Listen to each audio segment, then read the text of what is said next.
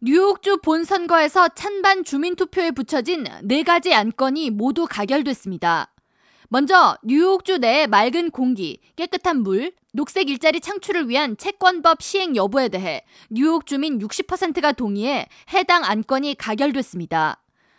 이로 인해 뉴욕주는 2022년 총 42억 달러 규모의 채권을 발행해 환경 개선을 위한 사업에 돌입합니다.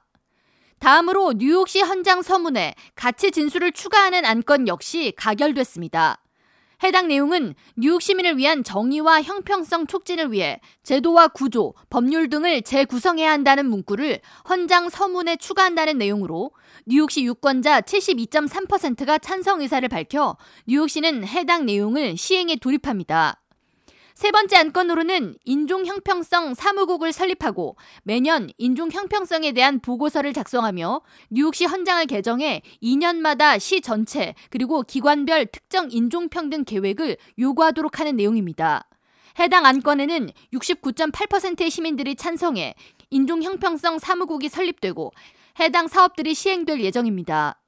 다음으로 뉴욕시에서 실제 생활하는 데 드는 비용을 산출해 저소득층에 대한 합리적인 지원과 보육, 교통, 식비 등의 구체적인 제안을 마련한다는 내용 역시 81%의 시민이 찬성했습니다.